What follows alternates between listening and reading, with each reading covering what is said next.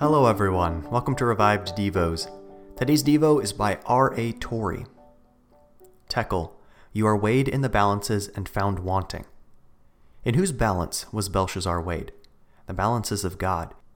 Not in the balances of his own estimation of himself. He would never have been found wanting there.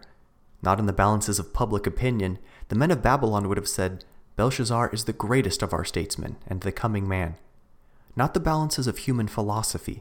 In the balances of God. Every man and woman here tonight is to be weighed in the same balances, the balances of God. How much do you suppose you weigh in the balances of God?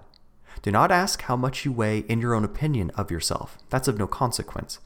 For a man who thinks most of himself is of least in the mind of God. And do not ask how much weight in the balances of public opinion. You may be a leading citizen and a chief magistrate whom all honor, but oftentimes that which is highly esteemed in the sight of God. How much do you think you weigh in the balances of God? There are some of us who set much store by morality, our culture, or our refinement.